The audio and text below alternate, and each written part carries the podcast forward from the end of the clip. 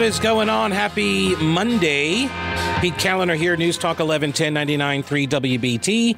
704-570-1110 and 1-800-WBT-1110. I just want to check this just to make sure it works because if so, it's going to make me very happy. Oh, thank goodness. All righty. Because I am 52% funnier with the rim shot available. Okay. Uh, so uh, Christy and I, so uh, Christy and I, you know, we're, we literally just bought a house in Asheville and uh, and and then I uh, got this job, and so now we're selling that house, and now we're moving here, and so over the weekend, uh, Christy and I uh, plan on Saturday. We're going to go look at some houses, you know, and uh, look at some areas of town and reacquaint ourselves with, because uh, some of these areas of Charlotte have just exploded. So um, we start driving around, but Friday night, Friday night, we see a house pop up on the email alerts and it says our old address. Literally, the house we sold four years ago in Charlotte pops up for sale Friday night. Full circle. It did have a, it had a circle of life vibe to it. It had a kismet. It had a fate kind of feel until we saw the price. And we're like, you have got to be crazy. That's insane. I understand that the prices of everything uh, uh, in the housing market, like the bubble, is here and it's and it's just swelling and it's. I get it. I understand. I blame like the investors, but no, I don't. I, I, well, but they are part of the problem. But I I I understand that the the uh, what the market is doing. That being said, when I read the write up on what what the House offered, I'm reading the write up. I'm like, I did all of these things, but they're they're pitching this and this and the countertops and the backsplash. Like I did that four years ago, longer actually. So, are you going to show up to your own like open house and just talk over the realtor? Funny you should mention that. They had an open house scheduled for Saturday, and so we went. so we went. We went to the open house. Now, Christy and I had already like we had talked about this and we had kind of decided like we're not to buy our our old house because it was too much house. It was it was it was too much house. We're at a different uh, point in our lives. We don't want. It was like twenty one hundred square feet. It was two stories, and um, we were just like it's it, it's too much. We didn't. We loved our neighbors. That was the thing. It's like the only reason we considered at all for a second was because we loved our neighbors. And after we went to the open house, we did hit like the neighbors who were home, like we went over and said hello. Um, but we decided to go to the open house. And I thought, I thought, with Christy and I were discussing this, I thought we were kind of on the same page. Like we were just going to go around, you know, go in as, you know, buyers, but, you know, but we're not buying this house, right? We were both agreeing not buying the house. And we're just going to go in and take a look and see what was done. We walk in the door, literally, the door opens, the real estate agent greets us, and Christy's like, We're the old owners. We're not buying this house. Like, oh my gosh, what? what? So eh, he was nice. We walked around, we got to see it. They painted the place, and that's it. That is the only thing. They tore out the fire pit. That is the only thing they did. And they won a hundred thousand dollars. That's when I was like, I refuse to pay a hundred thousand dollars extra for a house that has that that I did all of the improvements to. Not happening. So we're still looking. Um this is it's just insane. You're still sleeping on that air mattress. I'm still on the air mattress because now like we're working we have we have dominoes that have to fall, right? You got it's a process. It, so you've got to get. Uh, so I got a I got a little studio apartment, and um, you know we got to uh, we, we got to get the house sold in Asheville, and Christy is looking for work, and so we're doing all of that. That the, so you got dominoes that have to fall. The problem is they're falling pretty quickly, and it looks like we're going to be stuck in a studio apartment for like six months. So this is. uh, Will the marriage lasts between that in that period? Well, I mean, I wasn't going to articulate that because, you know, you don't speak that sort of thing into existence. No, we'll be fine. We'll be fine. But, um, yeah, uh, I might have to sleep in the storage unit at some point. We'll see. I'll keep you posted. I'll keep you posted. But what, so that was one thing. Oh, and by the way, the house sold. The house sold. It went under contingency or whatever. It, it it's now contingent. The day it it it listed Friday night, open house Saturday afternoon, and contingent sale Saturday evening. That's Charlotte housing in a nutshell. That's crazy. Went to then there was another open house that was in a neighborhood. And so we kind of like we realized we're a little early on the buying part of it. So we're just kind of looking at neighborhoods. And so we're using the houses essentially as uh as markers, as like waypoints. I know I'm speaking gamer language here, but like waypoints on the map. And so we're going to go, we're going to do these little side missions here and there, you know? And uh, so we're going to go, we're going to check out the neighborhood. We show up at one open house, and there's like already, I don't know, like a half a dozen people out on the front lawn. There's a moving truck already there. no, they they canceled the open house. Somebody bought it before the open house even occurred. And like we weren't even interested in buying the house for real. We we were just kind of curious to see the neighborhood, walk around inside the house, you know, use the bathroom, that kind of thing. And like we just were watching, and Christy pulls it up on the thing and uh, on the app, and sure enough, under contingent. It's So now you're just like a creepy couple, just like on these people's lawns. we never got out of the car. No, we never got out of the car. We saw the other creepy people hanging out on the lawn, and we, we, we pull it up and we're like, surely they know this. And some of the stories we've heard so far of people, the amount of money that they're throwing at buyers, it's guys, relax. I don't know what's going on here. It's I know there's like pent up demand. I understand that. Everybody's got the COVID money. Nobody's paying their rent. I like so everybody's got all this money to burn. I guess that's what's driving it. Plus, you got all the investors. But holy smokes! Like just inject some, you know, reality into the process, please, for the love of me.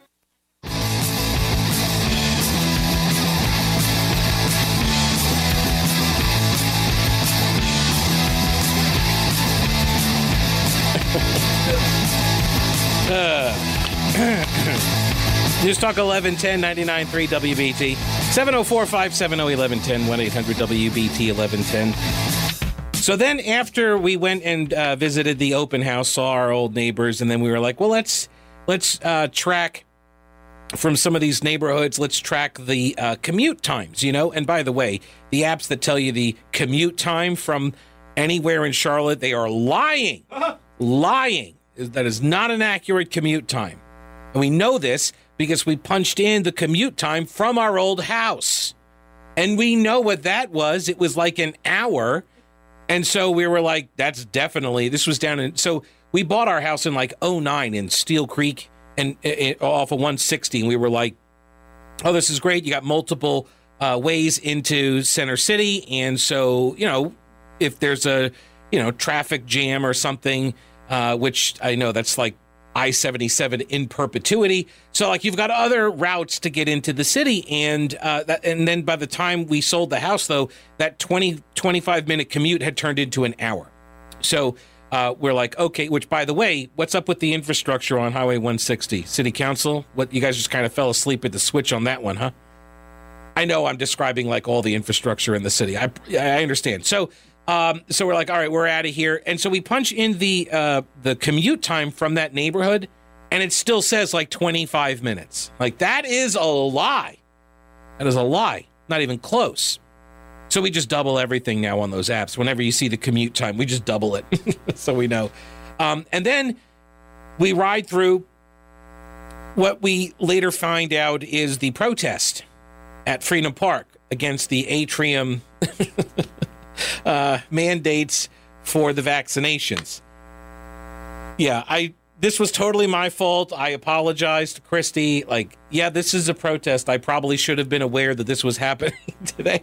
And I I come to think of it, I was like, I actually did remember seeing this, but I'm just, you know, I forgot. I'm I forgot. It was a Saturday. I had checked out. We were busy with all this other stuff, and I forgot. And so now we're sitting on East Boulevard with all of these people, you know, honking and they got the signs and you got cops out there directing traffic. Thank you, Mecklenburg Sheriff's Office. And um, it wasn't that bad. We got through pretty quickly. But uh, so, yeah, so they had the big rally.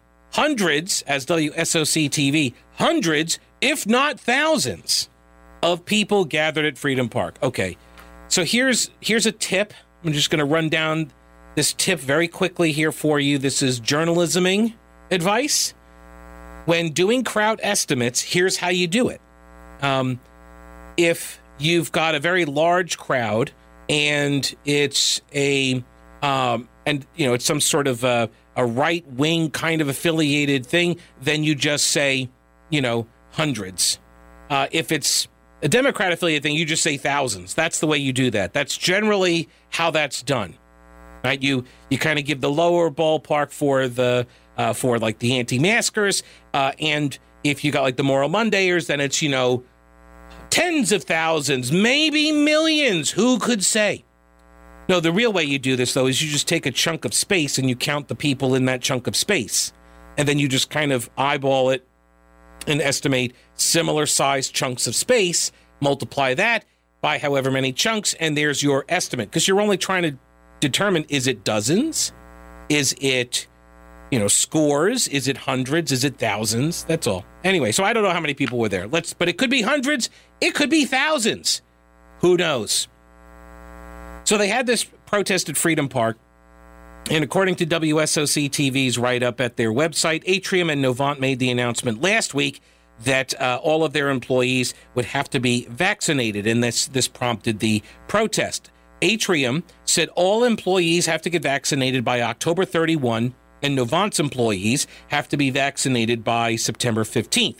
The demonstrators marched from Freedom Park to Atrium Health and made it clear that they believe Atrium and Novant are wrong. Quote, I think it's wrong. Which you really could see that quote coming like a mile away, right? They said this is Demetria Reedy, who said, I think it's wrong to mandate that our nurses have to take an experimental vaccine. This gets to, I'm not going to spend a lot of time on the vaccination topic. I just feel the need to put, you know, cover this story here because, you know, th- this is a big deal for all of these employees. You got a nursing uh, shortage going on in America. And if you uh, uh, run off all of these nurses, who, by the way, right, they have been on the front lines of the fight for the last year. They're the ones that we, you know, we were out there banging pots and pans out the window for, you know, on every whatever Tuesday night, right? Like this was this was we were all supposed to be like celebrating the heroes at the hospitals and everything. And now we find out like what like half of them aren't getting vaccinated. Well why? What do they know? See this is th- these are the questions that i ask and maybe i'm just naturally a curious kind of person i don't know but when half of the people at the in in a in the medical field for some reason they're like i'm not so sure about this. I start to question myself what what do they know that i don't know? What is it about the the healthcare industry? Now i understand also you've got different people doing different types of jobs in the healthcare industry right? So they get all lumped into the industry even though they may not have any kind of you know medical expertise at all right they could just be uh, cafeteria worker at Atrium, right? So, and I'm not, and that's not a pejorative. I'm just saying they're not medical experts, right? They're experts in food services. So many who attended the march were the same anti-mask, anti-vaccine protesters that Channel 9 has seen in the past. But there were also plenty of medical professionals, some of whom work for Atrium or Novant. This is an amazing, an amazing uh, insight that they offer up. Uh, thank you, Channel 9, for telling us that the people who are opposed to the masks and the vaccines showed up at a protest against masks and vaccines. I never would have suspected that those people might have actually gone to a protest that aligns with their values. You also never see this kind of uh, insight offered up on any other kind of protest. Like, for example, when uh, certain groups protest like literally everything, you don't see these kinds of insights offered up to us like, hey, by the way, these same groups, they show up at every protest. Now, I don't know if it's as obvious and blatant as it is. I noticed this up in Asheville, where they've they've got you know well they had the monument that looked like the Washington Monument. It was the Vance Monument. It's like the obelisk. You know, it's like the big stick right in the middle of downtown. And every Saturday and Sunday, it's like the same dozen people. They just have different signs, and they show up every Saturday and Sunday, and they protest different things every single day. Sometimes multiple things in a day. They're just always out there. They're like professional protesters. Do we see that kind of insight offered up for them? Generally, no, we do not.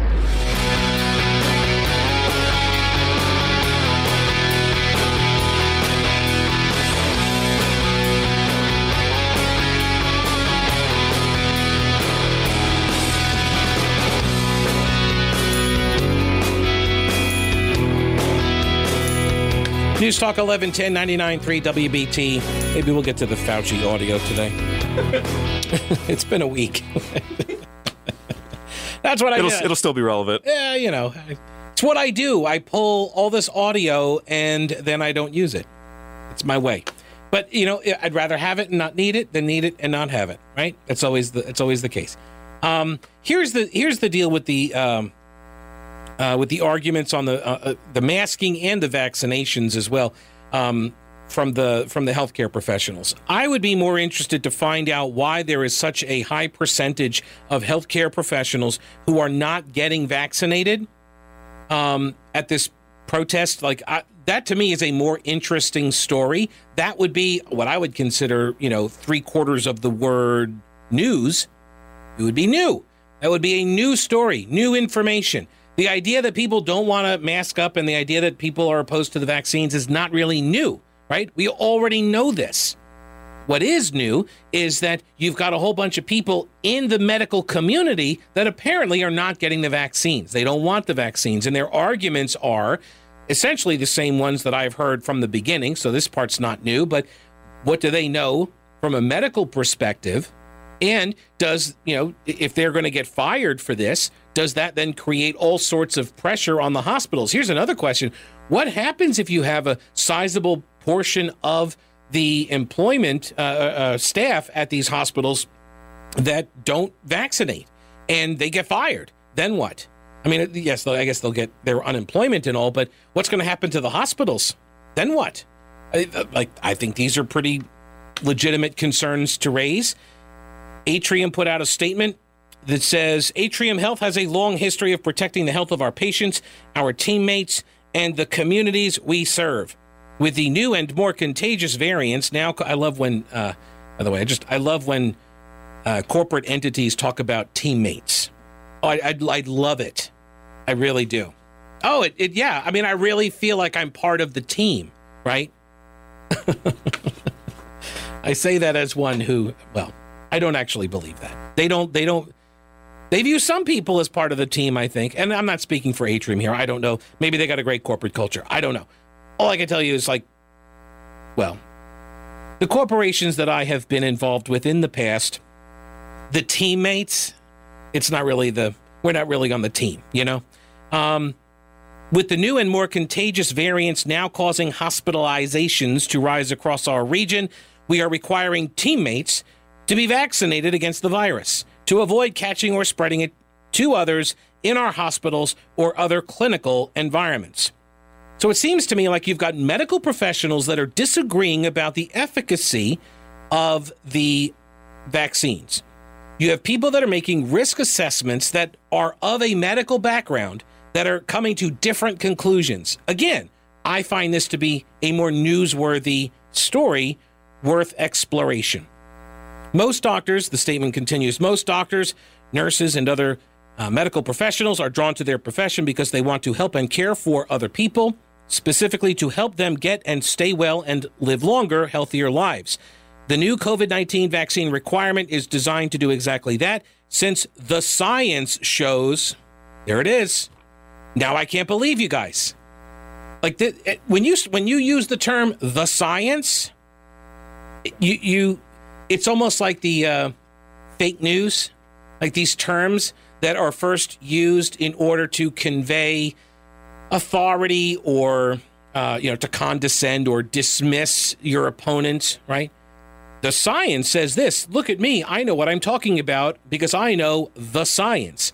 And it has quickly now, well, over the last year, the science now means people who don't have the data or cannot express the data in a coherent fashion. And so they just say the science in order to shut you up. It's a way to shut down uh, a discussion. It's sort of like the science is settled from the climate change debate, right? So this way, nobody can ever question because the science says this. Anyone who speaks like this should automatically be viewed with skepticism because science doesn't speak like this, right? Science is a process, testing various theories, gathering evidence, hypotheses, and such. And when new evidence arises, old uh, axioms, things that you know, old laws, things that they thought were were true, will can be upended, right? So the the new vaccinations are uh, the vaccines they say are safe, effective, and continue to save countless lives. We greatly value all of our teammates who have shown such dedication to our patients, their loved ones, and to each other during the pandemic, and we respect the rights of those who have chosen to have their voices heard in a peaceful and civil manner. Open communication is something we embrace at Atrium Health we encourage our teammates to share any concerns they may have directly with their leaders if they have any questions about our vaccination requirement. No, there, there aren't any questions here. Everybody is clear what is uh, what the deal is, right? Everybody understands this. You want everybody that works for you to get the vaccine, and you have people that don't want to get the vaccine, and so they're going to get fired. That's what's going to happen. They're going to get fired, right? That's everyone's clear. Them saying this stuff to you isn't going to change what happens. They're going to get fired. Unless, of course, there are so many people that are going to get fired that you now can't operate. Right? You, you, you literally can't see enough patients because you don't have the staff. And then you might have to say, okay, we're not going to require it anymore because there were too many people that we had to fire. Everybody's clear about this. We're just good. So now, like, th- this is the gamble, right? We're going to see how it shakes out. I don't know how it's going to shake out. I'm terrible at predicting these things. I'm not a weather person. I mean, they're predicting the future. Like, I come from news. We tell you stuff that already happened, right? All right, what do we got here? This is. I don't know what your name is. It says worker at Atrium.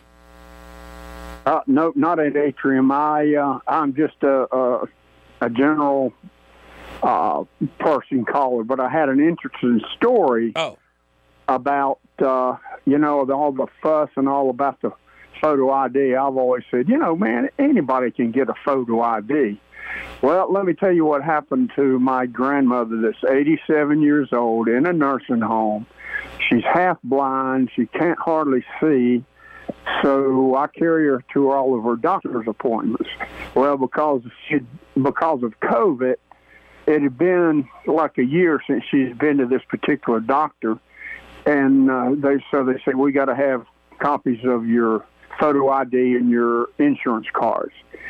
And the only thing she had was a driver's license, and it was expired. She said, "We can't take this." And I said, "What do you mean you can't take it? It's her." And they said, "No, you have to get a uh, a new license." So I called to find out what was involved in that, they said I had to have her birth certificate. Now, this lady's 87 years old. A birth certificate, and the birth certificate had to match the name on the marriage license. And I'm like, my God, she probably doesn't even know where that is. so we left out of there without a photo ID. Okay. Uh, Rick, thank you. I, I, it's compelling and rich. I hit the wrong call. I hit the wrong line. That was totally my fault. So I don't know your name on line one. Stay on line one.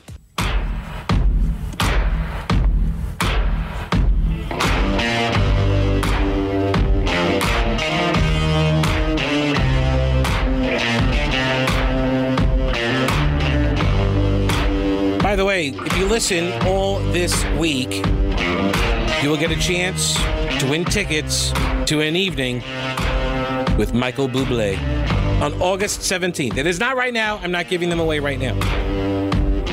August 17th, 8 p.m. at the Spectrum Center, Charlotte. Be listening all this week for your opportunity to win. Okay, sorry. Line one this person works at Atrium. I apologize. I thought I picked up your line earlier. Person who works at Atrium, welcome to the show. Hi, um, love your show. Thank you. Um, I, everyone is an expert, of course, um, but I, I honestly think I am. I've been in healthcare for 40 years in this town when it was Charlotte Memorial Hospital. I've also been a BT listener for almost as long. Um, but I'll be the first to say the information that has come out from these so called experts has been beyond confusing. But I'm going to cut to the chase. Some of the reason it's been confusing is that no one has ever dealt with this in our lifetime, any kind of a pandemic, really. So, as things were learned along the way, yes, the rules changed, the recommendations changed along the way. I- I mean, early on it was, well, masks aren't going to do any good, and now masks are probably going to be mandatory again. The truth is, I don't believe anyone in the healthcare arena is on purpose trying to misrepresent or mislead. The truth is, we've learned along the way. So that's part of the reason it's been confusing. But let me tell you why some healthcare workers are resistant. It isn't that they don't believe the science so much as it's the same resistance in the general population around political and religious affiliation. And I will say, I'm also part of both of those groups. I am a conservative Christian and a political conservative. However, the science does trump either of those. So today in Atrium Health, over 98% of the people sick enough to be in the hospital and dying are unvaccinated. Mm-hmm. Over 98% of them. That's a fact. Mm-hmm. And unfortunately, we're also learning that this Delta variant is the meanest one so far, and we may, as vaccinated people, be carrying it around. But there is a almost 100% chance that I am not going to die. And people saying it's experimental, that's really, really not so. It's gone through the same exact test as any other new medication would be. It's as safe as any vaccine ever invented. So I am frustrated. I'm sick of this. I've been dealing with this disease for a year and a half. Get the vaccine and we can put this thing to bed. Nobody's So- trying to pull one over on anyone. But those protesters, they have a right to protest.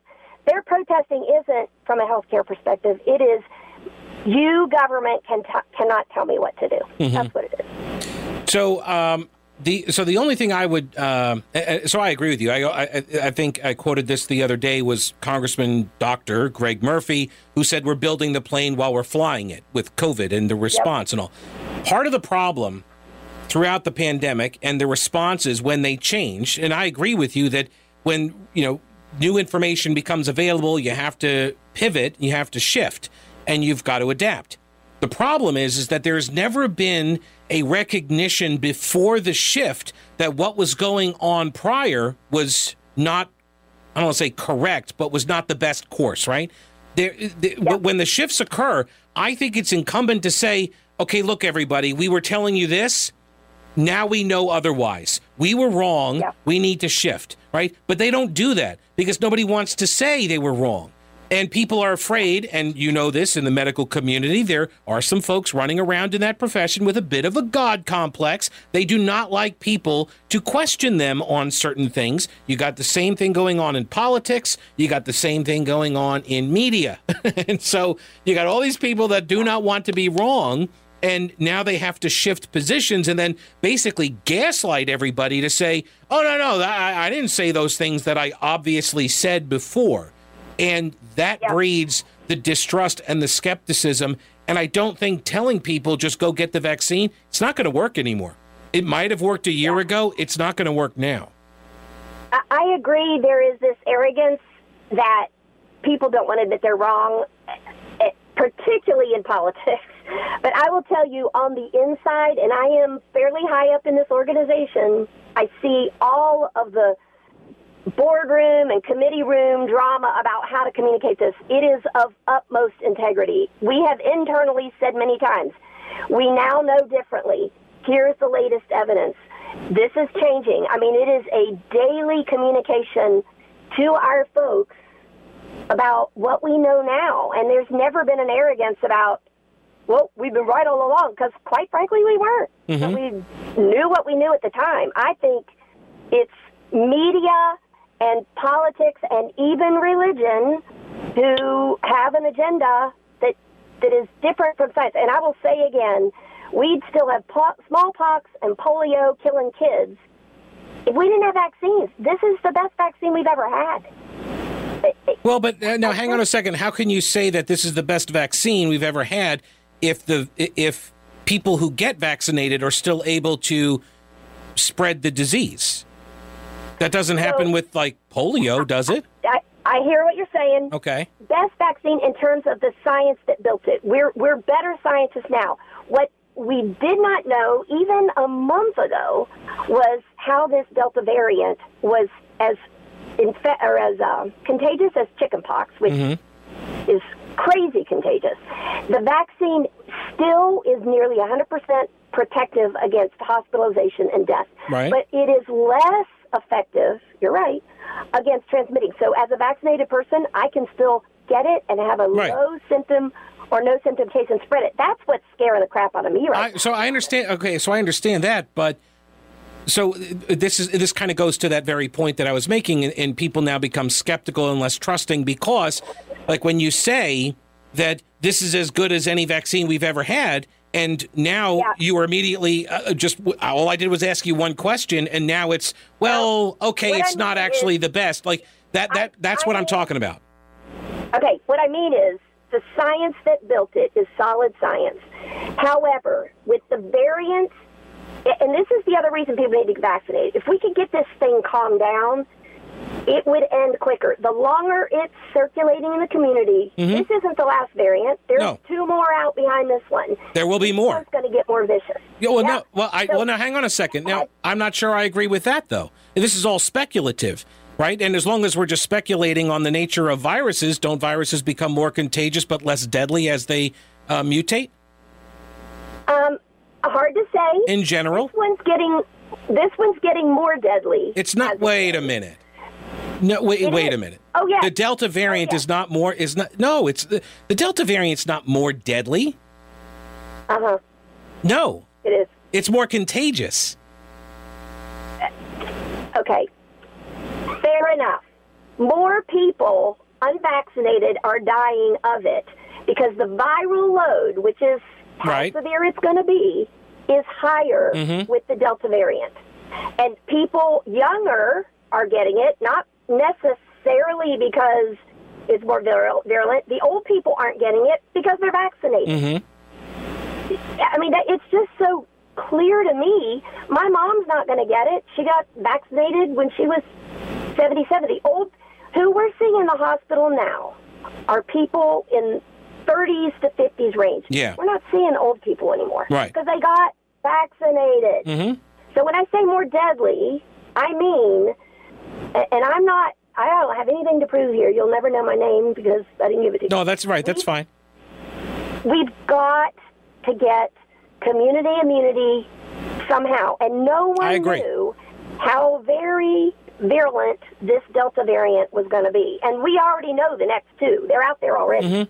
So yes, I I, I agree. but No, uh, so I agree with you that the way forward is herd immunity. I've been saying it for a year.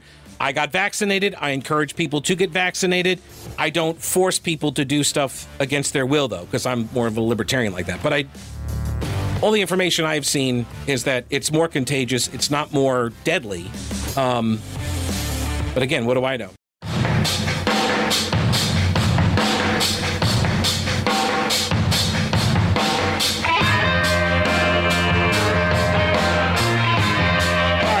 Talk 1110 99.3 WBT. Pete Kaliner here.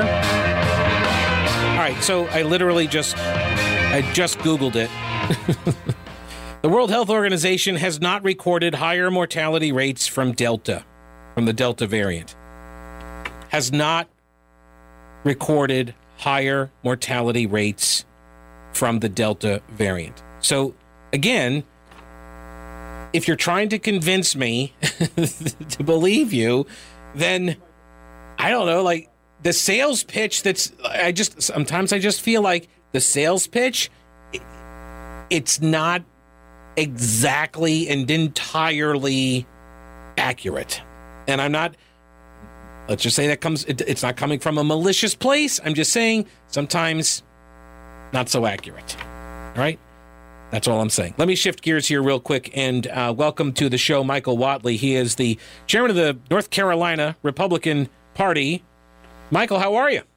I'm doing great. How are you, sir? I'm doing all right. Doing all right. So, uh, this weekend, you guys had uh, what your first meeting of the party's election integrity committee, right? Yeah, really excited to get that group together. I think, you know, in North Carolina last cycle, uh, we did a really good job of making sure that we had uh, lawyers, attorneys, observers, uh, you know, present for uh, the, the canvassing and the recounts um, and made sure that not a single vote was counted in North Carolina without us having observers and, and lawyers in the room. But there's a lot more to do, and we just have a whole lot of expertise uh, around the state and in the party. Uh, and the RNC, I thought uh, Ronna McDaniel, Chairman, uh, Chairwoman McDaniel, did a great job of putting together a national committee. And we want to go ahead and, and have a statewide committee to make sure that we're focusing on best practices, that we're training our attorneys and our observers, and we're engaged with the legislature and the uh, and the board of elections uh, to make sure that the process goes smooth here. So, what exactly is this? This is a party committee, right? So, I mean, it doesn't have any kind of like statutory authority, right? This is just a committee of the party.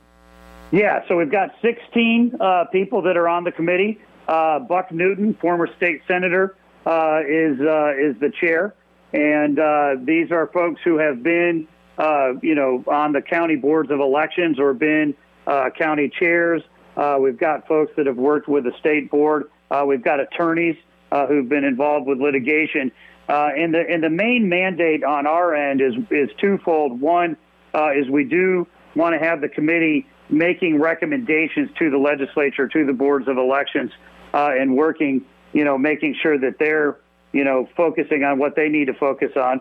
And the second thing is to work with our county parties uh, to make sure that we're recruiting and training all of the volunteers and lawyers that we need uh, to have in place around election.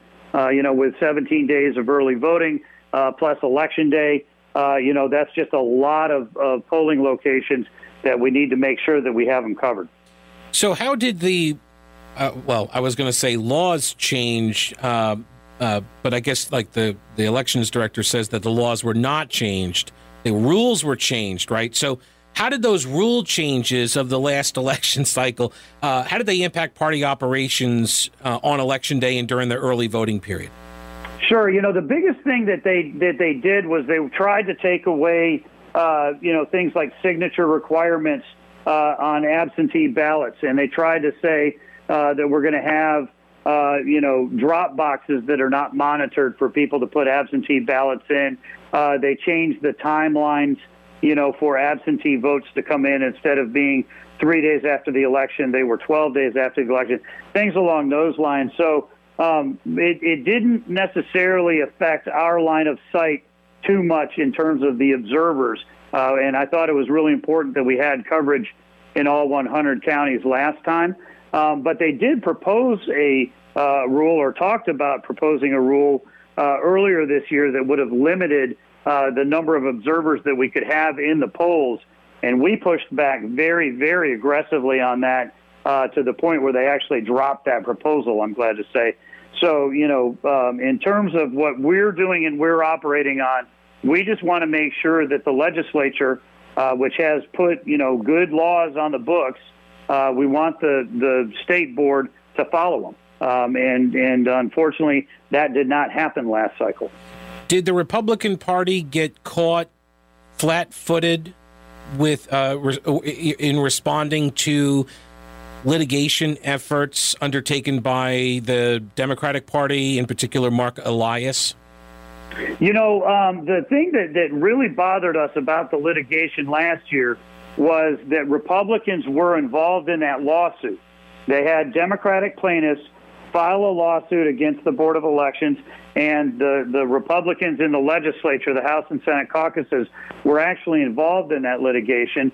But then, when the board announced that they had settled uh, the case, they had a settlement agreement with the plaintiffs, the Republicans were not included in those settlement discussions. Uh, and that is hugely problematic. Um, so, uh, to the point where the legislature has actually introduced legislation in both the House and the Senate this year that would require uh, all the parties to any litigation to be involved in settlement negotiations. But right, but I mean, Governor Cooper, I expect will veto that.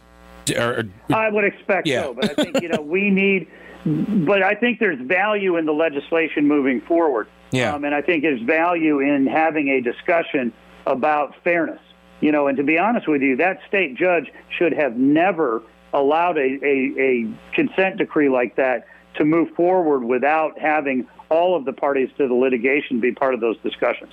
But and if I recall correctly, that was the same state judge though that had ruled earlier that the entire legislature was a usurper body. I mean, a really radical viewpoint espoused basically only by like the North Carolina chapter of the NAACP, I think.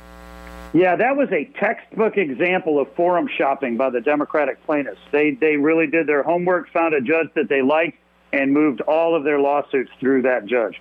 And then, surprise, surprise, they get they get rulings that they that they like. Um, well, speaking of surprises, were you surprised that uh, some Democrats now they say they actually have never really had a problem with voter ID? Um, just apparently, I guess every single iteration of every voter ID law that Republicans have ever drawn up. That's uh, that's been the problem. you know, I think that that's a case of politicians who are actually catching up with their voters. Yeah. You know, we have seen in poll after poll after poll that 75% plus of all Americans support voter ID.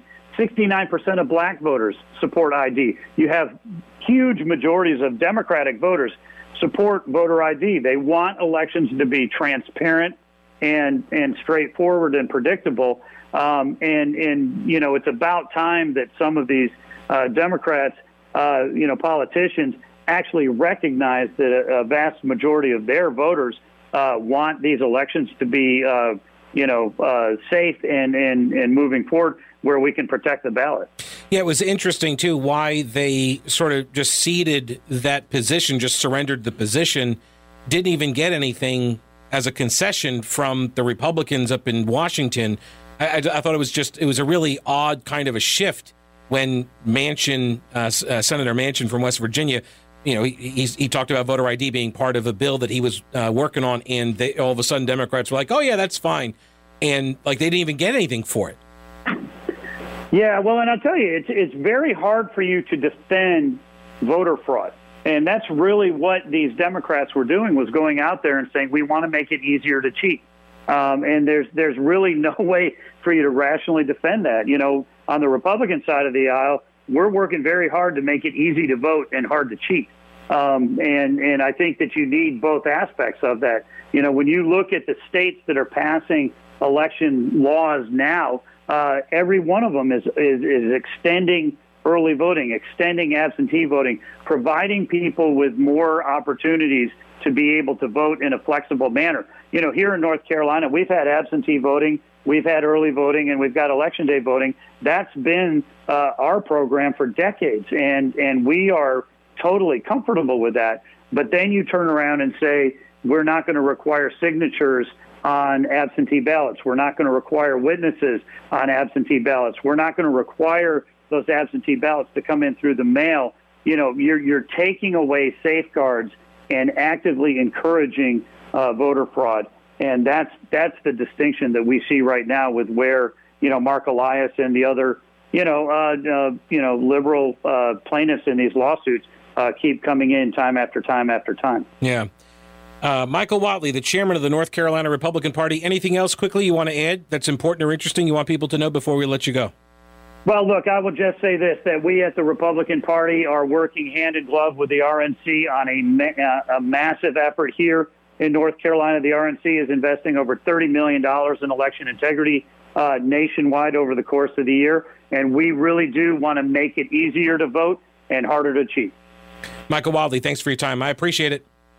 Take care, sir. All right, take care.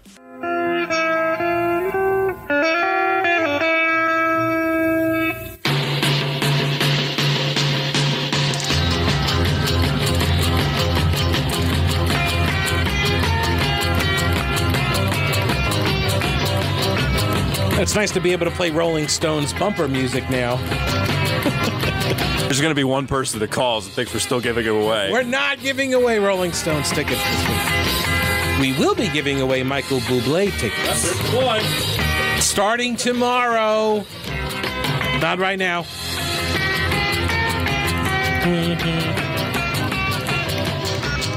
They hung up. we do not have any more Rolling Stones tickets. I would let you I would tell you if I did. Right? You know me. I would tell you that. News Talk 1110 99.3 WBT. Pete Kaliner here. 704 570 1110 1 800 WBT 1110.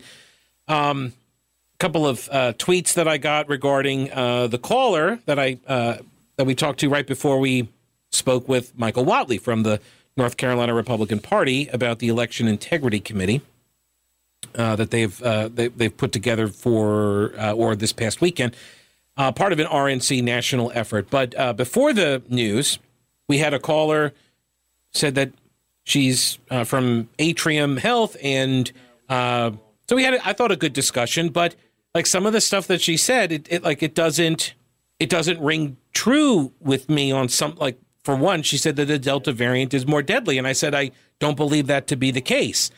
And it's not that I just came up with this idea on my own. I read a lot. I read more than most people probably do.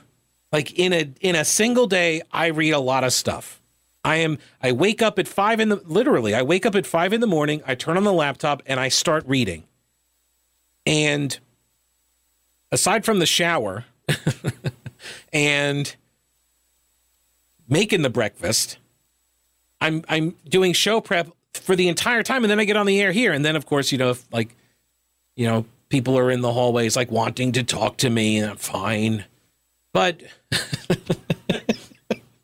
but I read a lot, and so I come across a lot of current events, and I remember reading, and I've been talking about for the last week how the Delta variant is more contagious, way more contagious, and yes, there are breakthrough cases, but like the the fear mongering around this that's all the focus is on the case counts. And I understand about the viral load. It's living in the nose and the throat and all of this. And um, you've got people that are younger because all the older people are vaccinated. You got fewer breakthrough cases, and a breakthrough cases when you have the uh, the vaccination, and then you still get sick from this variant. And that now raises questions in people's minds. Well, is it effective? And the response is yes, the vaccines are still effective because, first off, you're going to have a percentage that break through anyway. Because remember, they said that these are not 100% effective vaccines, right? They the, the most effective ones were like 97 or something like that, right? I think it was the Pfizer vaccine, which I got. So I think it's like a 97%, something like that, eff- effectiveness. But that does mean that there are some people that are still going to get sick because it's not 100%. I've always understood that. And so when somebody does get sick, I don't take that as evidence that none of the vaccines work.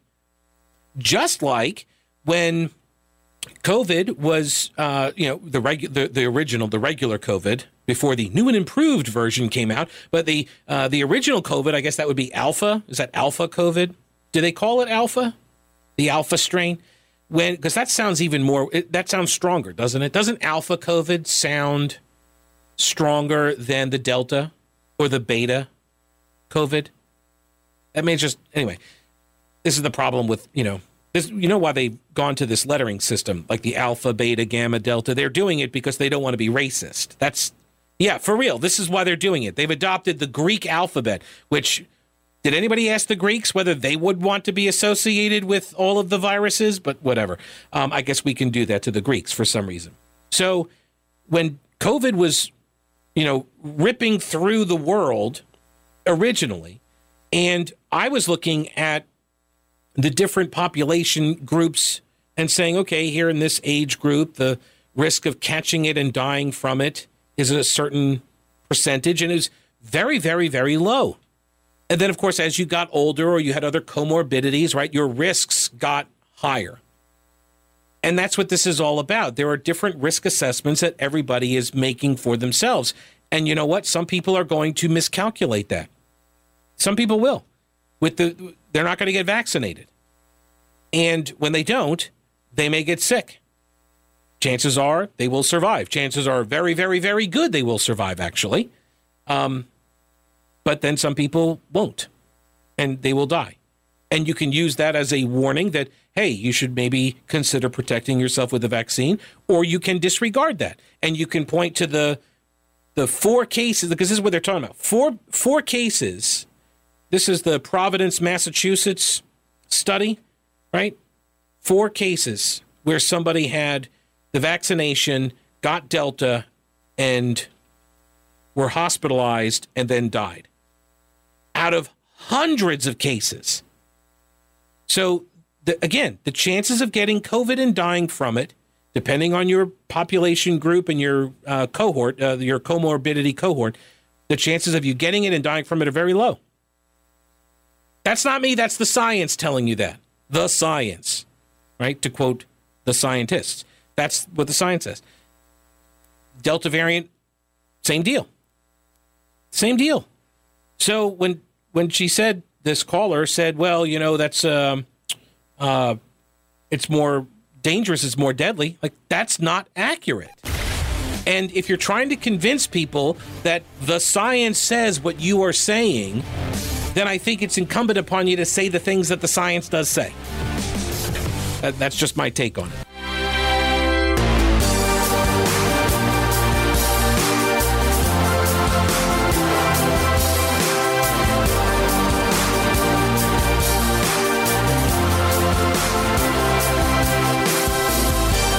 Right, a couple of tweets here at Pete Kaliner. These are just regarding the um, the caller allegedly from Atrium, which I I assume I always assume people are not making that kind of thing up. So uh, this one was from Stranded Alien, who says she convinced me, Pete. Definitely now not going to get the vaccination. So tired of car salesmen pushing vaccines. Sweden was right. uh, Eric says, "quote We have admitted we were wrong before on our private internal message boards." You don't actually expect us to admit that publicly, do you, Pete Kaliner? End quote. This caller. Um, do, do, do, and then McDellinger says, listening to this medical person now, if they would push herding and outdoors, vitamin C and D, zinc, etc., and most of all, consider our wonderful immune system that God gave us, masks and indoor, this was an opportunity to kill Trump economy, and it worked. Um, well, I mean, th- this is the thing. You can look at the results of the decisions and then try to make assumptions about motive, right? You reverse engineer the thing. And that's what a lot of people are doing. I, I don't, because I don't know everybody's motives, because, you know, a lot of people were predicting all sorts of things. And, like, I generally believe that there are a lot of people who are terrified of various things. And look, right now, there are people that are scared of getting the vaccine and they don't want to get it. Just like there were people that were scared of COVID and they didn't want to get it and they behaved accordingly. Everyone is behaving accordingly.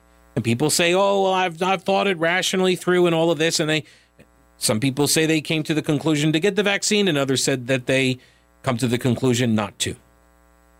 I'm not here to judge other people's decisions. I can tell you how I arrived at my decision I think that's probably the better decision because generally I don't make the you know I don't pick the worst decision and go with that. it's like people say, uh, "Oh, you know that's my opinion. I could be wrong." Like, well, yes, it is your opinion, and you could be wrong. But do you generally go and seek opinions out that are incorrect and then adopt them? I do not. I generally try to adopt opinions that I believe are correct. And if I am disabused of the opinion, I will change it. And this is what I mean when when you're when you're practicing battlefield medicine as we were told we were 15 days to flatten the curve, brand new virus, nobody knows what it's doing, no one knows how it works, all of this, right? I understood that that meant we were going to get some stuff wrong. But you know what hasn't ever been acknowledged in a year and a half now? Anything we got wrong. How is that possible? How is it possible that a year and a half into a pandemic of a brand new virus that everybody said like this is brand new. We don't know what's happening. We're trying our best to adapt. Let's just lock everything down. A year and a half in and nobody has made a mistake? Nobody has come out and said yeah you know what? We thought this was the right path and it's not. Now i'm seeing some people and i have no idea if this is true.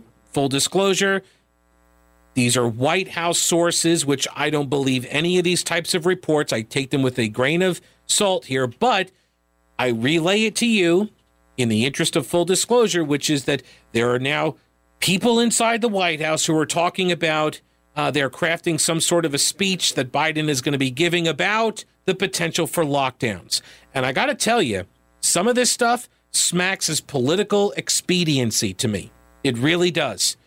It really does. Some some of these actions have me skeptical. You've got um, you've got a border crisis that nobody seems very interested in for some reason in the uh, administration, right? Um, you've got jobs numbers that keep missing the mark. You got inflation, right? The, the the Delta variant is now this thing that we all have to focus on. Is like is some of this stuff like you've got what's the story here I'm seeing now today about the um, the moratoriums on the evictions, right? Eviction moratorium it's expiring, and you got Congress saying, "Hey, President Biden, you need to do something. And President Biden telling Congress, hey, you need to do something about it. There's like a lack of leadership here. They're they're they're not doing a very good job. And part of me wonders, is the focus on the variant, the Delta variant, is this meant to distract me from how poorly you guys are managing all of these other areas?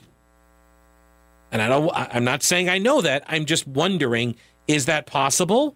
Is this is this what's really going on? Monica says, Pete, it's not like we're in school and decide issues by making a list of pros and cons. uh, all right, let me go over here. I'll get some calls on here before the uh, traffic break. Here is Brian. Welcome to the show. Hey, Brian. Hey, thanks, man. I, I'm I'm coming in late, but I'm just saying this was never about a virus. Um, they use it to burn down the Trump economy and now they're using it to control us and to drag it out and to push vaccines. The, the inventor of the, the mRNA admits this should be stopped. Dr. Peter McCullough, Mike Yeadon, Dr. Michael Yeadon in Britain, they, uh, the former Pfizer VP, they've all admitted this is not a vaccine. This is an experimental with 400, 500 thousand five hundred thousand adverse events and over twelve thousand deaths. You're right. Underreported, by the way. I mean, there is no way this would mm. continue under any other circumstance. So it's never been about a virus. And I'm telling you, I disagree. People in Paris and Ireland and London are are protesting in the millions. Yeah. And if we don't do it, we're going to lose our freedom. It's going to be gone. We're going to be here at forced vaccines and, and passports. We have to push back. We have no choice. So if there gets to be a point where where where our government is doing what the European governments are doing, I would agree. Uh, I don't see our government doing that at this point. Not saying that they wouldn't, but I'm not. I can't see the future. First of all, second of all, I disagree with you that it was never about a virus. A lot of people died from the virus. Uh, and again, you don't have to agree with me on that. We have a different view of reality on that. Um, but a lot of people died from the virus. It wasn't simply the flu. It wasn't, you know, just a coding change and stuff. Like it exists. COVID is real. Um, coronavirus SARS-V2 is real. I believe the evidence indicates that it escaped from a lab in Wuhan. I don't know what the uh, whether it was accidental or intentional. Looks right now like it was accidental, but again, that's just what the evidence leads me to believe at this point. So no, I don't think it was. You know uh, that it, there was no vaccine, or uh, it's never been about the vaccine, or never been about the virus. I think it was about the virus.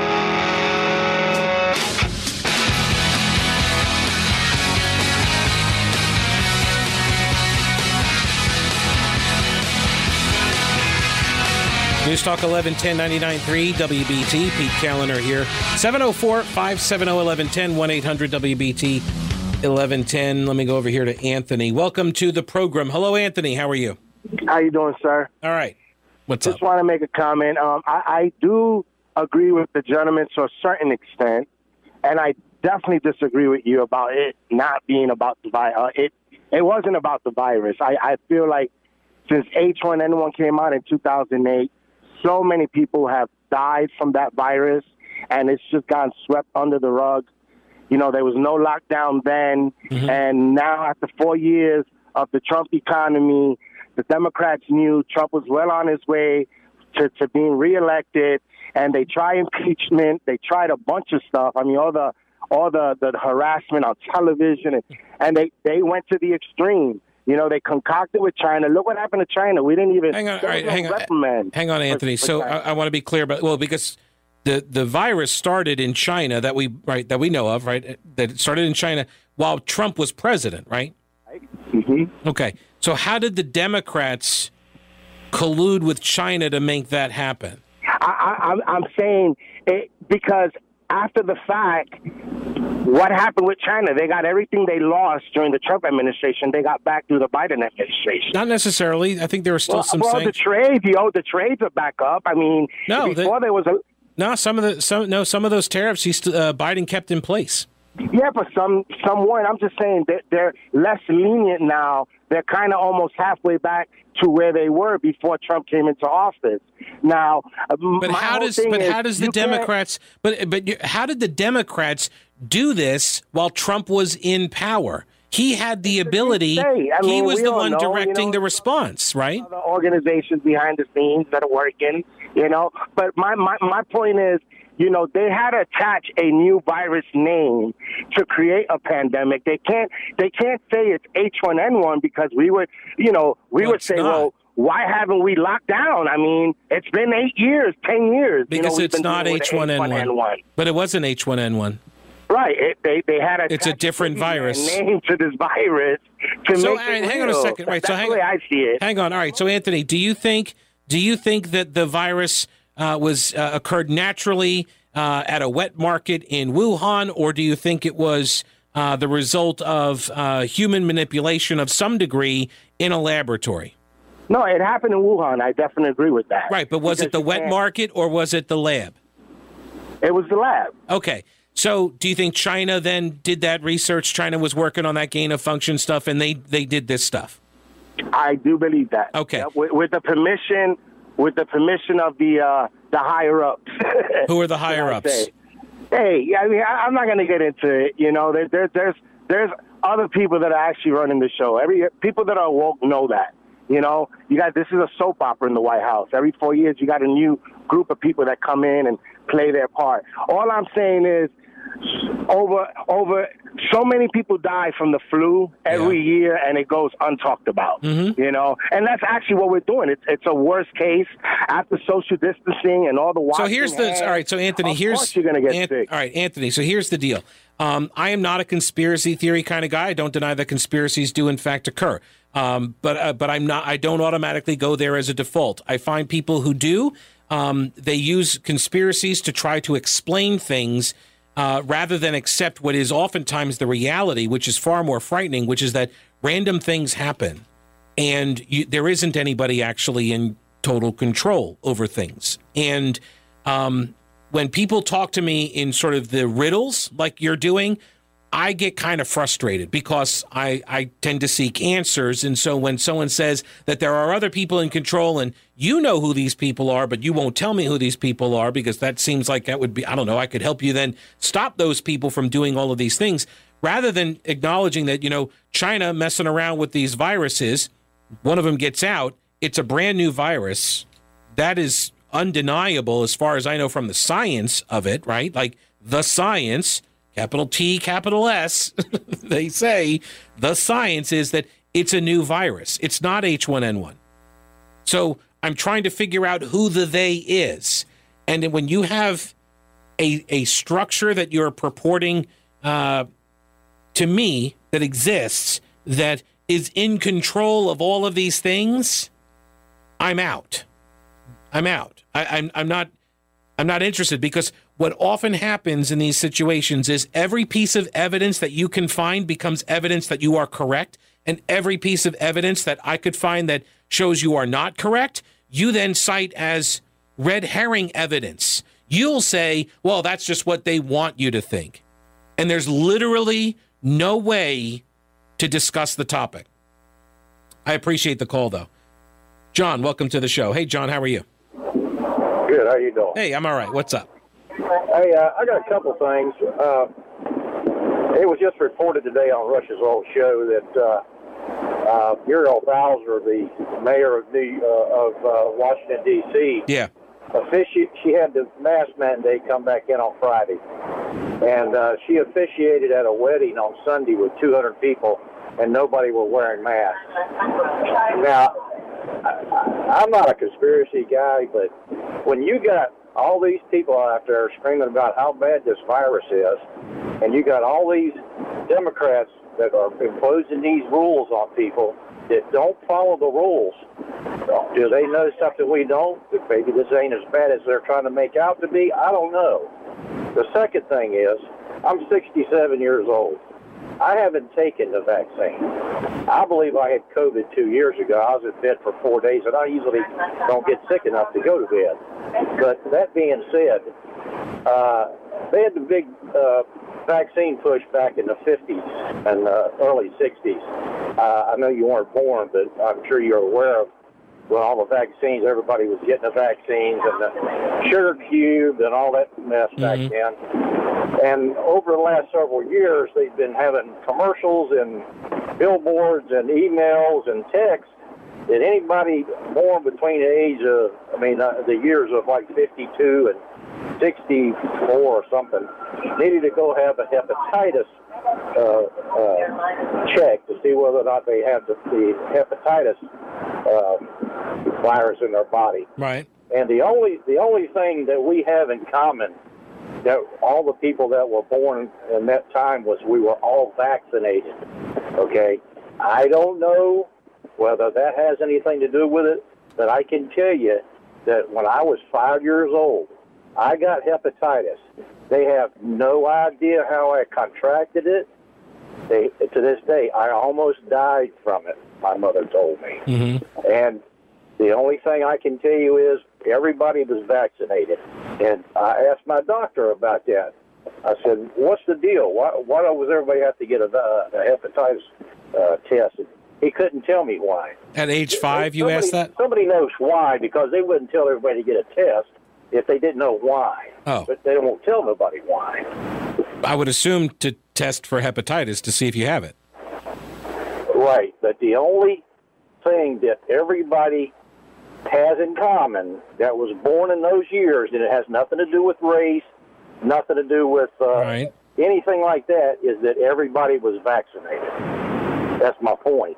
That's the only thing we all have in common. From, and, that, and that's when the vaccinations were really being heavily pushed on the American people. Uh, maybe no I'm other- maybe I'm missing no your other factor that has anything in common. right, but I don't understand your point. Your point is that that a vaccine had a side effect. there, there's something that was in the vaccine that caused everybody to either be able or more susceptible to get hepatitis. So, Well, not it's everybody. Just like the vac- it's just like the vaccine today. But that's but that's not accurate though. Not everybody, uh, right? Not everybody.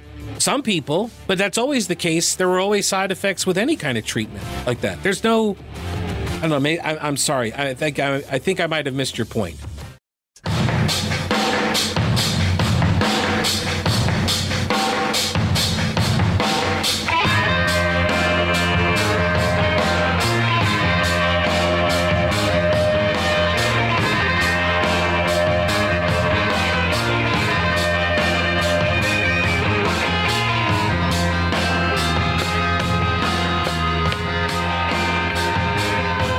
Pete Kaliner here. News Talk 11 99 3 WBT. Here's an email. Uh, I will not give the person's name. Uh, they say they are a retired nurse from Novant. Uh, that caller you had, I guess it was an hour ago, is part of the problem. She was incorrect when she said these variants are more deadly. In fact, if you study biology, you will find that viruses do not want to kill their host, uh, as if they killed the host, they die. So as they mutate, they become less deadly but increase their ability to inhabit more hosts. No one is talking about natural immunity to acquire herd immunity. Um, and that needs to be considered. Also, new studies suggest the vaccine is less effective after about six months. We still have a lot to learn. I agree. We have a we have a lot to learn. And look, I don't have, you know, I, I don't have all the answers. I, I mean, people who are like asking me questions on this stuff, like I don't know these things. I'm trying my best to keep up to date with the evolution of knowledge, right? What what we are learning and the body of knowledge. I try to, but I'm just one guy, you know? And frankly, I'm kind of skeptical of anybody who pretends to know all that there is to know about this virus and the response. I am generally curious about things, but I am also generally skeptical about like everything.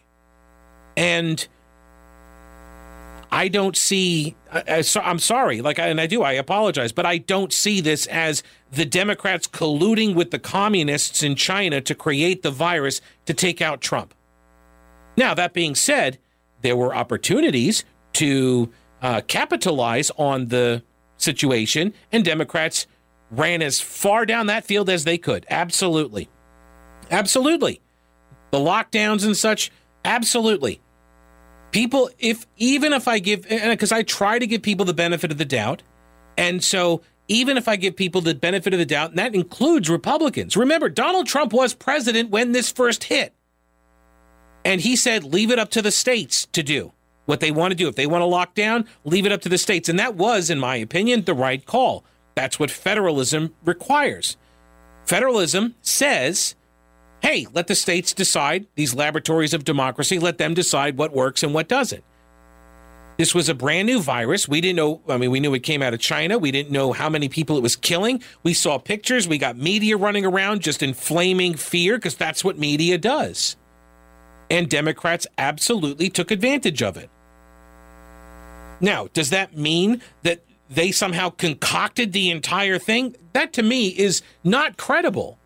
It's not credible. It's not realistic. It sounds kind of insane. It does. I'm not saying it is, and I'm not calling anybody insane. I'm just saying it sounds kind of insane. And generally, I try not to hold ideas that that sound insane. That doesn't mean I succeed all the time. There are some things that, as I say them, like on critical race theory, when you actually start looking at it, it's like, huh, I know what this sounds like when I say this. It sounds kind of crazy it sounds like, oh my gosh, you know, Red Scare, communism, all that. But if you listen to the people, like it is in fact what they say. So I'm like like I said, I'm just a radio guy. I've been doing a podcast for a year. I've been following this stuff for a year. I've been interviewing people for a year on this, and the science has changed on it. And the leadership, the people that were telling us they knew what was going on and how to adapt and how to react, they have been wrong on things. And so we need to be questioning them. But that doesn't mean that the virus isn't real, that it was never about the virus, that it was always about Donald Trump. That doesn't, that Donald Trump was president. He was in charge of the response. So to whatever extent that you think, you know, he got, um, uh, he got sandbagged by, uh, uh, by the re- by the response and by his political enemies. I mean, that's kind of on him. Would it not be on him? Does he bear any responsibility for not being adept enough to navigate that response? I I, I don't know, uh, but I'm not I'm not throwing that on him. But that that would be the logical question I would I would have right if you've got this big universe of people out there that are pulling the strings and making all of this stuff happen. So he was just a victim of it all. He was not strong enough or smart enough or adept enough or political enough to to win. Well, yeah, I, I don't know. Again, not my argument. I'm just I'm just asking the fo- the natural follow up questions. I know I'm down a rabbit hole here. Uh, hello, Dean. Welcome to the show. Hi, Pete. I, am sorry. I I called because I thought you did have all the answers. I do not. oh, hey, I was calling about the. Uh, they said on the news about the atrium there were protesters, the nurses about taking the vaccine. Do you have any idea like what extent that is? I mean, is because then it said that you know not everybody feels that way. Is it is it like 95-5 or 50-50 or um, what is sort of the consensus? On how many are you asking for the the population of the employees that are going to get vaccinated or or have been Yeah, I- vaccinated? I guess these are mostly frontline people, especially nurses. When you say them, um, I was just wondering, you know, if uh, I, I guess I would put some weight into the consensus. Is it like the five people that you see on the news protesting, or is it is it the you know is it a significant feeling or a direction? I mean, it was brought up, so Yeah, the numbers that I've seen, and this has been this has been a little while. I mean, I want to say it's been about a month. The numbers I saw on the healthcare industry, it was about half and half. oh, okay, Yeah. wow, yeah. Now I don't know. Like, the- yeah, some of you know, some uh, some health systems may have better numbers, and there may be different, you know, uh, better or worse numbers that are broken out among you know different professions inside of the healthcare uh, uh, company. Like if you got more doctors and nurses that are vaccinated versus, uh, you know, janitorial staff and cafeteria workers and that sort of thing. I don't know. Oh, okay.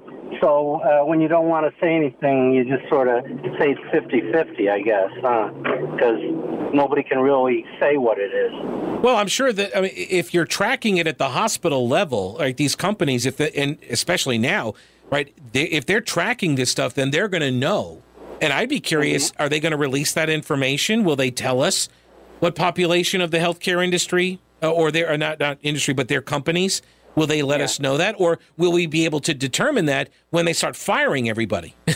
will we will we have that data provided in that form? Yeah, that, that's the sort of the significant end game of the whole thing, isn't it? I guess. So Yeah. we shall see. Yeah. All right. Hey, thank you. All right. Thanks, Dean. I appreciate it, and uh, I apologize I could not give you answers to your questions. Josh, welcome to the show. Josh, how are you? Hey, Mr. How you doing today? I'm all right. How are you? I'm doing well. I just want to tell you that I love listening. Um, they had a great for Rush of the three, that being you. So enjoy listening to. I just want to talk about the fact. All right, uh, Josh. I, I you're breaking up. I don't know if you're in a tunnel, down in the tunnel in uh, Rock Hill or something, or uh, Gaston County. yeah, uh, but you're in a bad cell. Um, and so we'll just kind of keep you on hold, maybe bring you back afterwards. Uh, but I could, I could not make out but every other like syllable that you were uttering there. Um, so I do have. So we earlier talked to Michael Whatley, the chairman of the North Carolina GOP, and I do want to, like Jen Psaki does, circle back to uh, to that topic. I know I kind of went off on this tangent. It's what I do. I can't help myself um, on the vaccines and stuff, but. Um, this election integrity committee that the GOP is setting up. I thought it was interesting that there was a massive write up at North Carolina Public Radio um, about election integrity means different things to the North Carolina GOP and to Democrats. But it has some uh, quotes here from the Board of Elections folks, like the communications director, Pat Gannon.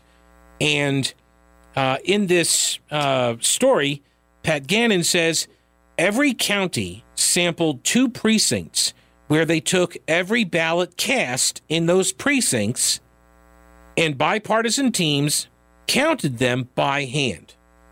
They then counted the presidential contest by hand, right? They compared the results of the hand to eye count to the results of the count by the machines. So you're following, you've got bipartisan teams, they're looking at the ballots, they're doing a hand to eye count, and then they compare that to the machine counts by the tabulators. And out of 200 precincts, 13 showed differences. So only 13 showed differences. And this is being cited as proof that, see, look at this, very few problems. For me, it actually shows the opposite. Um, I'll explain why in a minute. First, here is Boomer Von Cannon.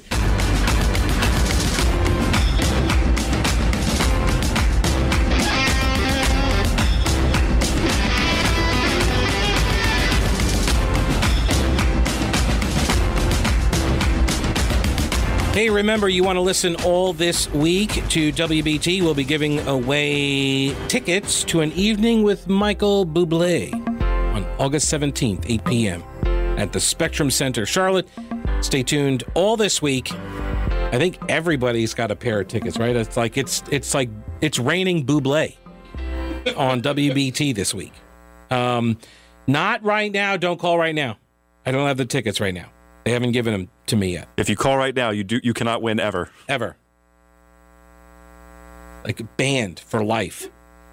Communications Director Pat Gannon for the North Carolina State Board of Elections told the NPR station WUNC, quote, Every county sampled two precincts where they took every ballot cast in those precincts and bipartisan teams then counted them all by hand. This was after the 2020 election. So they counted, they took like 200 precincts. They took every ballot cast in the precincts. They counted them by hand and then compared that hand count to the machine count. And out of the 200 precincts, they found 13 precincts that had different results. Right? So 100 and what, 87 of them were identical, hand recount to machine count, but 13 there were differences. They did not come up with the same total. They say that no precinct, though, had any difference greater than three. A vote difference greater than three um, between the machine count and the hand count. And they say so that show that shows us, it tells us that the machine counts are extremely accurate. Now, I was told there would be no math when I took this gig. It was one of the prerequisites, but I did some because I, I do. I go above and beyond uh, in every job I've ever had. So I went above and beyond and I did some math here. And 13 precincts that showed differences out of 200 precincts is 6.5%. That's what the percentage is. 6.5% of the precincts had differences. Now, that's a lot. that, that's a lot. If you've got 5 million votes, see, here we go now. I haven't done this math. If you got 5 million votes, 6.5% of that is some number. I don't know what that number would be. Um, but if it's 1% out of 5 million votes, what is that? 500,000 votes? Is it? Six and a half percent seems like a lot. Six and half. Now that's precincts. Remember, precincts not votes, but there are three votes per precinct. So if you start teasing out these numbers, though, those numbers get to be kind of big, especially in a close race.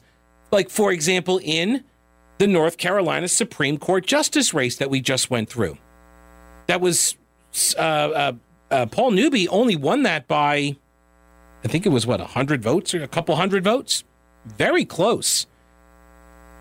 In fact, it was so close that they were challenging all sorts of absentee ballots in the aftermath of the election. Cheri Beasley was uh, challenging ballots. She's the Democrat, she was the incumbent. And Paul Newby was challenging ballots. And at one point, Beasley was challenging some of these ballots that didn't have a postmark on them. They were absentee ballots that got mailed in, and they didn't have a postmark on them. And they were arguing that well, if they arrived at the Board of Elections on this day, then they obviously had to have been sent prior to Election Day. So even if you couldn't make out the absentee ballot uh, postmark stamp on it, it obviously had to have been sent before Election Day. And see, this is the problem. This is the problem with using the postmark as the controlling data point in deciding whether or not a ballot should be counted.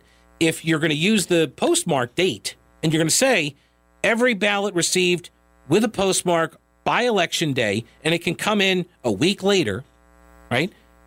Then that postmark controls. That becomes the most important piece of information. And if there's something wrong with that postmark, well, then you have to throw them out. Ah, unless, of course, you get lawyers involved. And the lawyers are like, well, if it arrived here the day after the election, it obviously had to have been dropped in the mail before the election. And so we should count it. Oh, and look at that. It happens to be a vote for our candidate. right? So, what are they essentially arguing? That the postmark doesn't control, that it is not the most important piece of information. See, and this is what prompted the Republicans in the General Assembly to say, you know what? From now on, we're going to say, according to this uh, proposal, that your ballot has to be received by election day. Close the polls on election day. That's when the ballot has to be there.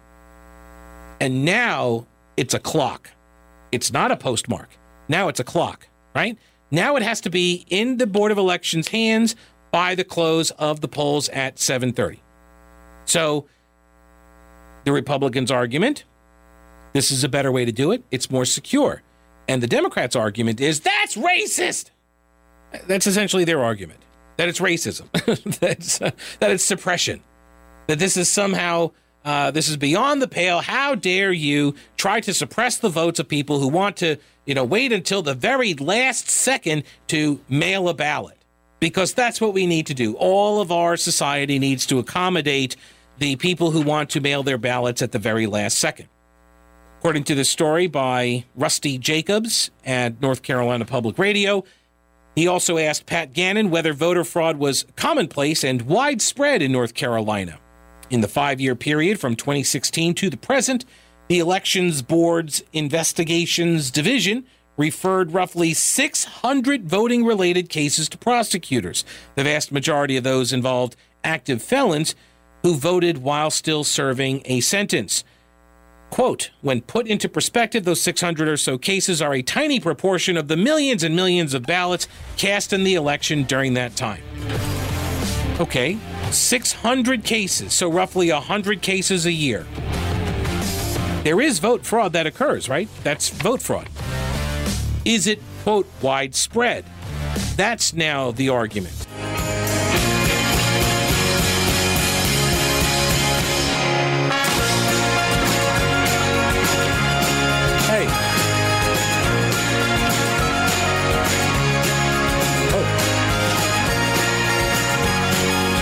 News Talk 1110 99.3 WBT. Pete Kaliner here, 704 570 1110 1 800 WBT 1110. Hello, Howard. Welcome to the show. How are you? Hey, I think I think you're right about your math skills. I knew it. Uh, you you said six and a half percent of the precincts had a problem, but what you failed to mention is that was a maximum of 39 votes. Yeah, there were three votes. Yeah, 13 times three would be three votes. And if you extrapolate that out over the course of all precincts in the entire state, it's roughly like 300 votes. Yes, but they didn't have three. 187 didn't have a discrepancy. Correct. So you only had 39 votes out of your hypothetical 5 million. Yeah, yeah, correct. 300 total out of the 5 million. Correct. Yeah, 39. No. Because they only sampled 200 precincts, and there were like 1,500 precincts. Okay. Yeah. Well, tell me this. Uh, they checked the machines that people voted on. What about the absentee votes? Did they recheck them? They do it. Yes, they do a sample like that, the, the the audit or whatever of those as well. But that has nothing to do with the machines, right? This not this particular example. No. Okay. So 300 votes out of 5 million, what's that going to do? Well, Paul Newby won by 400. Yeah, but he's not in all the precincts. Yeah, he was. What is he? What did he run for? Uh, he's the Chief Justice of the North Carolina Supreme Court. He beat Cheri Beasley, and they he beat her by like 404 votes. So it was very close. Went to recounts and all this, and they had you know absentee ballots, and they were uh, they were you know they, they were litigating this in the recount process and such. So Yeah, no, I mean the three vote. the three vote error you're talking about was that on one position, or was that total of all the things they voted for? They didn't. They, they don't. They don't break that data down. They just say there were discrepancies. Okay, but a very very small amount. We, yeah, we don't know. Yeah, you're right. We don't know. Right. So, but the idea is that, like, I look at that because every single one of those votes, and I know people are like, "Well, it's very small. What do you consider to be widespread?" Right? It's sort of like the uh, the chicken and the pig talking about the breakfast table for the farmer. the you know the chicken, you know, the chicken's invested, but the pig is committed, right? Like there's a difference, and so uh, it's, it's so, yeah, but not that's not in No. this case. not in this Uh, case. So you don't think that? percent error rate, even on the precincts, is fairly small too. I agree, it's small. I, I agree, it's small, but it does determine the outcome of elections. It can. I mean, you've got you've got elections in this state within the last uh, three years, four years that have been determined by literally the flip of a coin because they were tied. So what's your solution? What's that? So what is your solution to this problem? My solution would be more election integrity measures that would be agreed upon by both political parties so they weren't, uh, rather than using election integrity as a weapon to accuse your opponents of being racists. Well, what would that be? What would what Uh, be? You're sort of generalizing. Oh, well, yeah, because election integrity takes many forms, right? You've got absentee ballot procedures, for example, like the witness requirement, uh, signature requirements. Um, you've got uh, postmark requirements for the absentee ballots, right? So that's that, that that's they one form. They should go by that because that's law. Well, funny you mention that. In the last election, uh, the laws got changed because the the lawsuits that got filed by Marc Elias and the Democrats against the state of North Carolina, and just coincidentally, swing states run by Republicans. I'm sure it's just coincidental that those were the only states he sued, but these are the only states he sued, and they went about changing the laws in order to relax a lot of these rules that were put in place for specifically the pandemic. So well, would a would the change of laws would that be grandfathered back, or would that for be for future well uh, elections? Good, funny thing you mentioned that too, because when the uh, state legislatures around America began proposing laws to either uh, permanently codify some of the changes or to permanently remove some of those changes that were put in place during the pandemic, they were then accused of racist voter suppression by the very same people that ori- originally had sued them. Right. So this this is my this is the reason why I bring this stuff out is because um, you have you have an argument that is being made that I believe is a destructive argument for society that that Democrats are accusing anybody who wants measures like voter ID, for example, which is very popular among every single demographic group in America, but Democrats accuse Republicans of being racists and trying to suppress black people's votes for wanting there to be a voter ID mechanism in place. And that's what that that's the reason I go over these numbers like this because it does occur election problems do occur and there are measures that we could take for example you know cross-referencing various state voter rolls with our own to make sure that people aren't still registered in other states and voting here Yeah, there needs to be a nationwide database on that.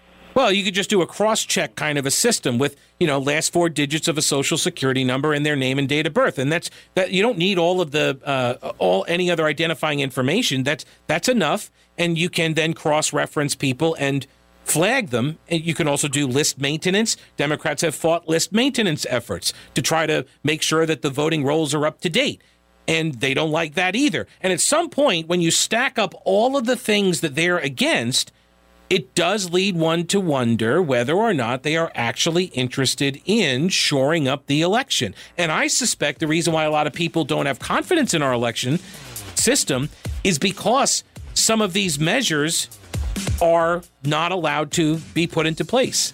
And if you have a system with these types of measures, I suspect more people would have confidence.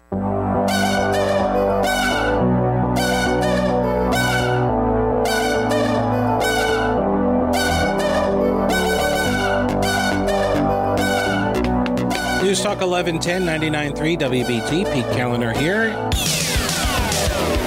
I do want to get to this audio of the Sunrise Moonbat movement. Um, their protest over at Thom Tillis's house the other day. The video is better than the audio, I will say that, but I, I, I do want to play this audio.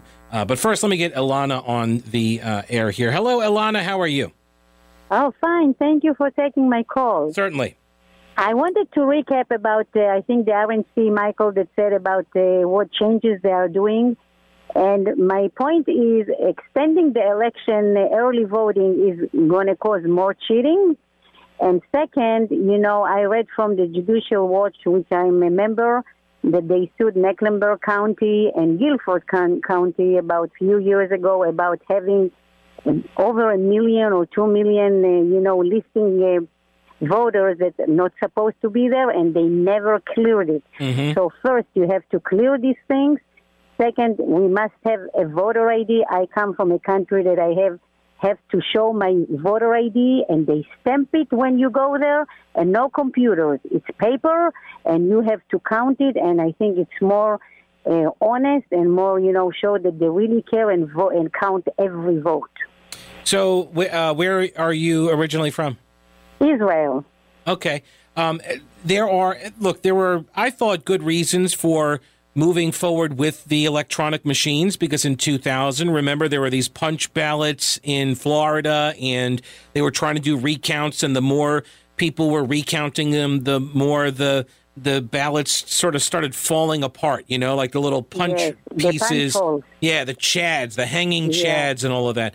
Um, so I understand, and I was here at the time. Uh, I was a reporter in Mecklenburg County here uh, at WBT when we were going through all of this, and we went through the the bidding process, and we got all the money for the voting machines and everything else. Um, and uh, you know, I, I understand the benefits that they serve. I also understand the, you know, the security problems that, and people are not always going to trust the the machines. They're not. Um, it would take longer to count all of the ballots. Obviously, um, do you think that? So, do you think though that that undermines confidence in the system the longer it takes to count the ballots? Yeah, and one more thing, you know, we get a, a day off, Hmm. so nobody have no excuse not to go and vote the whole day, and it get paid by you know your employer. Mm-hmm. So this is a great thing. And second, I think if we really wanted to make sure that this election are true, what you are voting for, each one of us has to take a pick of our ballot, and we should not let any committee to count and recount. We have to come back with all our copies and show them exactly how we voted. Wait, well, that's not a secret ballot then, right? I mean, if they recount and we have doubts, I don't know what they are doing and how they count, and the same people recount and count, and they never get to any conclusion. So here, so one of the problems with um, keeping a record, voters keeping a record of how they voted, is that that can be used to buy and sell votes. Oh no, just for this election. For instance, like the last elections, you know, we had a lot of discrepancy and a lot mm-hmm. of things going on. And I saw even here that they have totally different machine that I recall because I'm here like 21 years. And I didn't like the way that, you know, you vote here and then you go to a different machine and you put these things and all this electronic, you know, they are not reliable because mm-hmm. as you know, there is a lot of hacking and changing and who knows what. So it's kind of take the honesty of what you're really going to vote and if it's really going to count your vote the way you want it. Well, but I, I don't think there is a system that you could devise that doesn't require some level of trust on the part of the voter, whether it's hand counting or machine counting or a combination, right? I mean, at some point, you do have to have some level of faith that the Board of Elections is going to count all of the ballots correctly and honestly, and that they're going to be guarding against any kind of outside intrusion into the count process. You are absolutely right, but today we have all this camera that you know they can really follow and see everything. And you saw, like I saw, in what happened in uh, you know Georgia with all the after midnight and buses going, and even this they didn't believe it. I mean, I don't know to what to believe anymore. Right. Well, and this is thi- well, yeah, and this is part of the problem is there was never this golden age of election integrity in American history.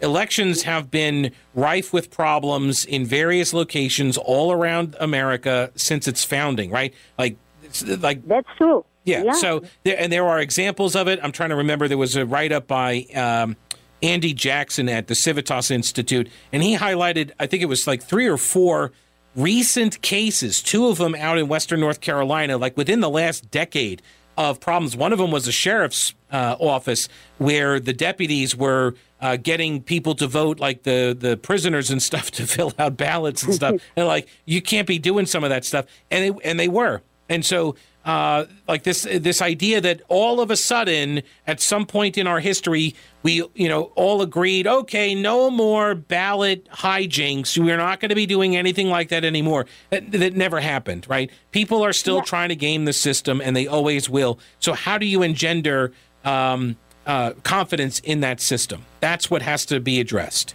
Yeah, and as you know, I mean, Democrats are always against the good things that you want to have. I mean, voter ID and all these things, and always they have an excuse that this is suppressing, you know, minorities and all these things.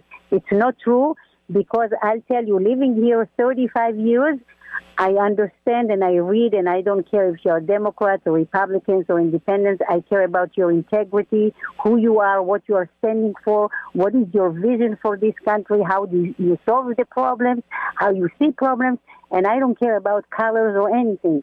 But I see that with Democrats, they always play this racist card, and they cannot win any election only by cheating. Well, I don't know about that. I, I, do know that they have to keep people mad in order to motivate their base. I do know that. I appreciate the call, Ilana. I, I don't know if they could never win without cheating. I think that they um, they know that if uh, if as a demographic, if African American voters voted like any other racial group, Democrats would never win national races ever again.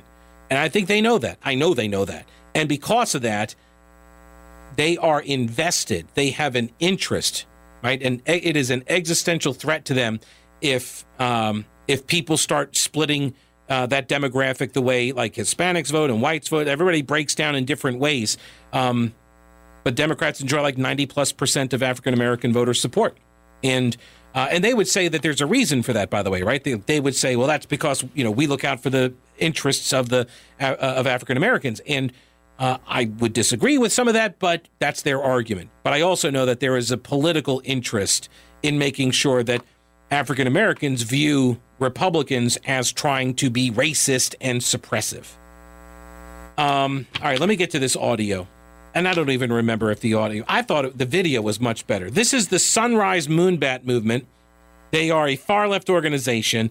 They advocate for the Green New Deal. They did a protest at the house of U.S. Senator Thom Tillis over the weekend. Hit it.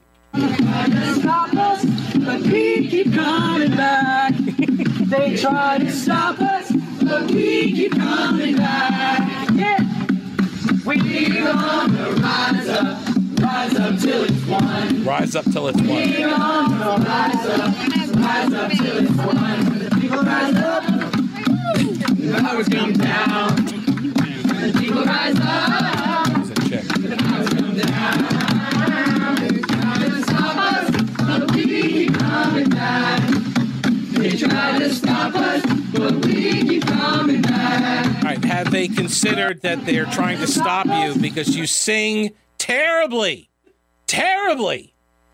Oh my goodness. I like I long now for the days of the two, four, six, eight, and one, two, three, and like just go back to the '60s rehash slogans. That's that was awful. Video's better too. All right, Brett Winterble back from vacation. He's up next. Stay tuned on News Talk 1110 and 99.3 WBT.